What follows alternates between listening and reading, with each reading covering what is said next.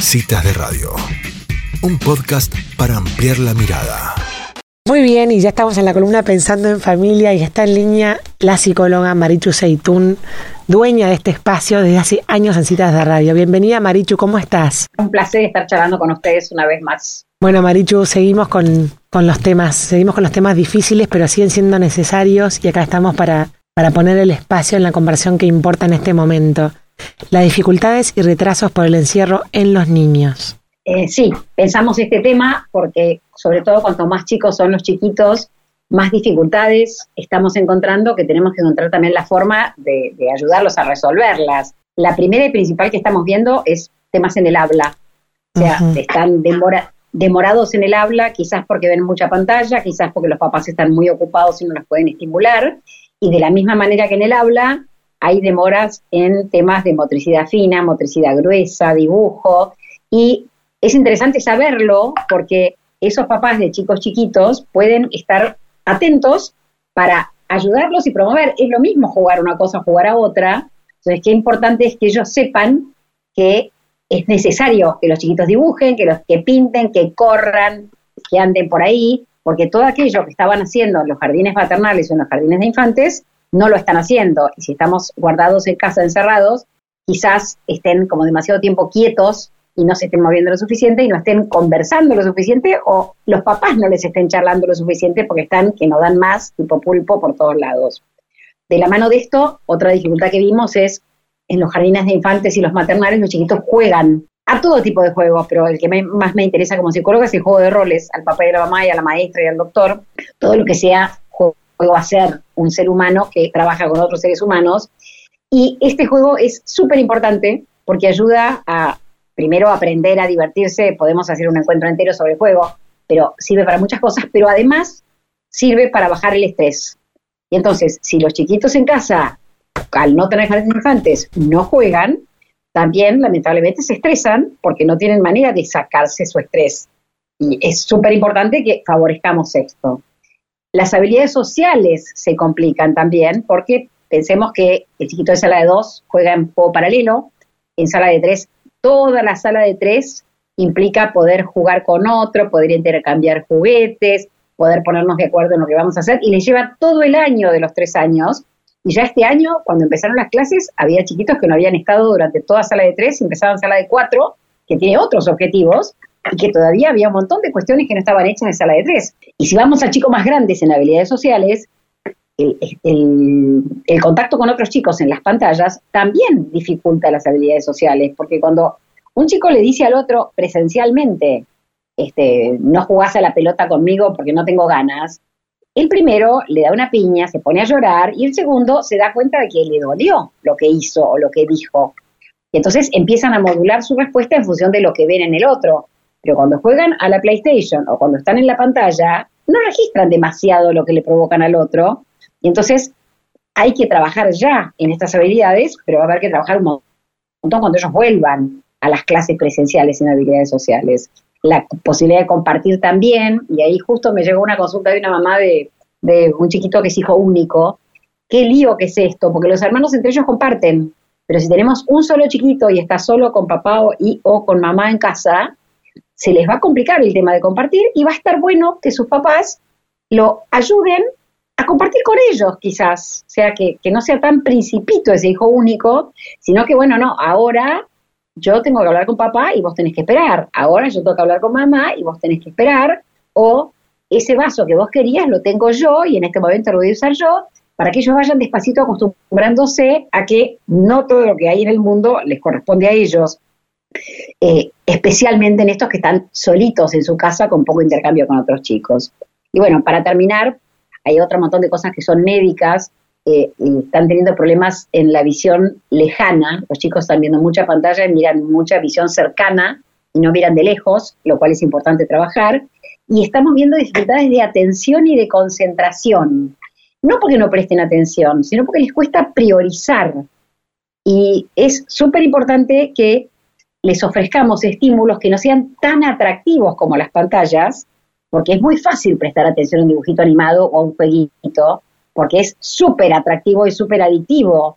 Y en cambio, a lo mejor jugar un memotest o hacer otra cosa que sea menos estimulante o menos intensa, les da trabajo. Y qué importante es que hagamos todo tipo de cosas con los chicos para ayudarlos a trabajar esta capacidad de atención y de concentración y que no solo que aprendan a quedarse quietos en la mesa un rato, o sea, ir prolongando los periodos de atención y de concentración de los más chiquititos. ¿Cómo estás? Hola Angie.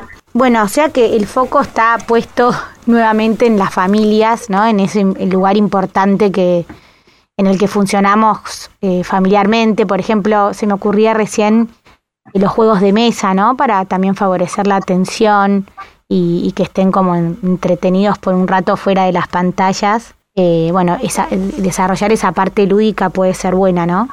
Genial. Los de mesa y los de afuera. Yo pensaba mm. recién el croquet cuando vos hablabas. Mm. Es divertidísimo. Por supuesto que hay que desarrollar muchas habilidades, porque uno gana, el otro pierde, se empaca, se enoja, revolea el taco, se va. Y bueno, todo eso tiene que ocurrir y todo eso que naturalmente ocurría en el ámbito escolar, ahora tiene que ocurrir sistemáticamente en el ámbito de casa con papá y mamá que van regulando todas esas cosas para que vayan creciendo en esas funciones. Totalmente. Y también algo que me parece que, se está viendo, o por lo menos en varias conversaciones que, he tenido, eh, el rol de la maestra y de la autoridad, también al no estar en la escuela, es como que se ven respuestas y como cosas más, como si los chicos estuvieran, no estuvieran acostumbrados a, a, que la maestra es la que dirige las cosas en el aula, eh, digamos, a esta cosa de rol de, respeto a la autoridad, ¿no? Claro, que es más difícil porque vos podés sacar la pantalla o enmudecerla y hacer de cuenta que la maestra no está, y ahí es donde también los papás tienen que hacer un papel de sostenedores de eso, o sea, poner las pantallas, como hemos dicho otras veces, con la puerta abierta para ver si los chicos están mirando, están prestando atención, no para ser policías de contestar y hacer lo que quiere la maestra, pero mínimamente para que los chicos sepan que los padres estamos alineados con los docentes, mm. no alineados 100% con los hijos y no con los adultos. Totalmente, pero también como una secuela, digamos, de todo esto, el, el, el no tener tan claro el límite, la autoridad, eh, esa parte de orden que uno da por sentado que en el, en el colegio lo ven, tienen, no sé, una directora, como que hay jerarquías a respetar eh, que bueno, al no estar en esas figuras, al no estar tan presentes, o no de manera por lo menos presencial, también repercute en la convivencia familiar. Bueno, tenés razón, no se me había ocurrido, y de la mano de eso, que son las jerarquías realmente, está que el vínculo presencial no es lo mismo que el vínculo a distancia. Mm. Y entonces uno, como hemos hablado de los hijos, uno obedece por amor, uno obedece por confianza,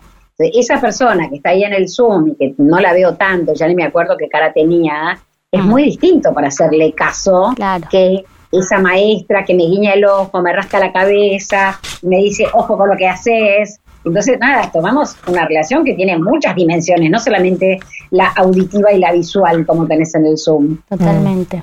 Mm. Marichu, ¿y cuáles son los signos de alerta que tenemos que tener cuando cuando tenemos que empezar a preocuparnos por nuestros hijos de una manera que ya hay que, digamos, hacer una intervención distinta? Me parece que tenemos que primero prevenir todo esto que estamos diciendo, que jueguen, que corran, que hagan todas estas cosas. Y después vamos a empezar a ver síntomas, problemas de sueño, pesadillas, miedos exagerados, algún tic, chiquitos muy ansiosos, que les cuesta mucho quedarse quietos, que hablan sin parar y no se pueden callar, que comen demasiado. O sea, todo aquello que sea demasiado o demasiado poco y que nos haga sentir que la vida se le está achicando, porque si, si yo vivo en un raviol, a lo mejor estoy muy cómodo, pero, pero es muy chiquitito un raviol para vivir adentro. Entonces, si nosotros vemos que la vida se le está achicando por demás, va a llegar el momento de hacer una consulta para que alguien nos dé más recursos para esto que estoy diciendo. Yo hablo de recursos generales, pero hay recursos mucho más específicos para cada tema y cada situación. Marichu, y te hago, te hago una, un, cambiando un poco la, situación con respecto a las pantallas. ¿Qué hay dentro de la pantalla que podamos buscar como positivo para nuestros hijos? Que digas, bueno, esto sí se puede ver, o esto está bueno, podemos verlo juntos, o esto es particularmente es, un programa educativo que te, te, que no sé, que te ayuda algo. ¿Hay alguna cosa que puedas rescatar desde tu profesión? Sí, todo lo que sea interactivo a nivel familia, jugar con la tía a un juego, en ese, por ejemplo, en el Caribú, no conozco mucho, pero hay un juego que se llama Caribú que podés jugar, en el Zoom también hay pizarras, hay montones de cosas que en la medida que yo esté con otra persona pasándola bien y no necesariamente compitiendo, porque el gran problema de la PlayStation es que como hay PlayStation o cualquier jueguito electrónico de competencia, ya empiezan a tallar otras cosas y ahí empiezan a tratarse mal justamente porque no se ven. Pero todo aquello que no tenga competencia y que hagamos juntos y divertidos en la pantalla es buenísimo. Y además es maravilloso que los chicos vean dibujitos mientras la mamá se está bañando y es maravilloso que vean algunas series juntos en familia. O sea, este encuentro familiar en que vemos todos juntos algo que nos divierte a todos, o sea, ver la película intensamente en familia, es genial, mm. porque tenemos miles de cosas para comentar cuando termina o alguna serie que nos guste a todos. Parece que realmente la pantalla vino para quedarse y además nuestra tarea es que ellos no la usen en exceso, no que no la usen. Mm. Y que vamos a encontrar muchas cosas que son muy interesantes para hacer con las pantallas. Yo tuve un, un, diálogo con mi hija de 5 años que le decía, ¿podés por favor dejar de mirarte eh, la computadora? Y me dice, mamá, es que aprendo muchas cosas con la computadora. Yo digo, como por ejemplo, que y me, tiró tres o cuatro datos sobre los bostezos y el oxígeno en el cerebro que la verdad me dejó pasmada. Entonces, también, como está reducida su, escolaridad, realmente me doy cuenta que es, y es una esponja. Y por supuesto, o sea, ojalá tuviera el tiempo, pero no lo tengo ni la capacidad de poder enseñarle lo que yo creo que ella querría aprender. Es como que digo, bueno, por ahí debería, como en vez de pelearme con la computadora, encontrar la manera de, de poder canalizar esa, esa cantidad de, de ganas de aprender por otra manera, ¿no? Pero está bueno esto que decís, que sea interactivo y que, y que sea formativo, ¿no? Claro, si ella mira ese programa y aprende esas cosas, imagínate lo que aprendería si vos te sentaras cinco minutos para verlo con ella. Claro. Porque podrían después conversar de eso y enriquecer y averiguar otra cosa y seguir juntas investigando. Entonces, lo que podamos. No estoy diciendo que tenemos que convertirnos en otros ni clonarnos para poder estar todo el tiempo con ellos en la pantalla, pero tampoco es el demonio la pantalla. Tiene muchas cosas súper útiles y que vale la pena aprovechar. Rescato, Marichu, para cerrar la frase que dijiste, que la vida no se les está achicando a nuestros hijos, hacer todo lo posible para expandírsela. Sí, tal cual. Muchísimas, muchísimas gracias, Marichu, por esta entrevista en Citas de Radio. Gracias a ustedes por invitarme. Hasta luego. La seguimos. Hasta el mes que viene. Adiós.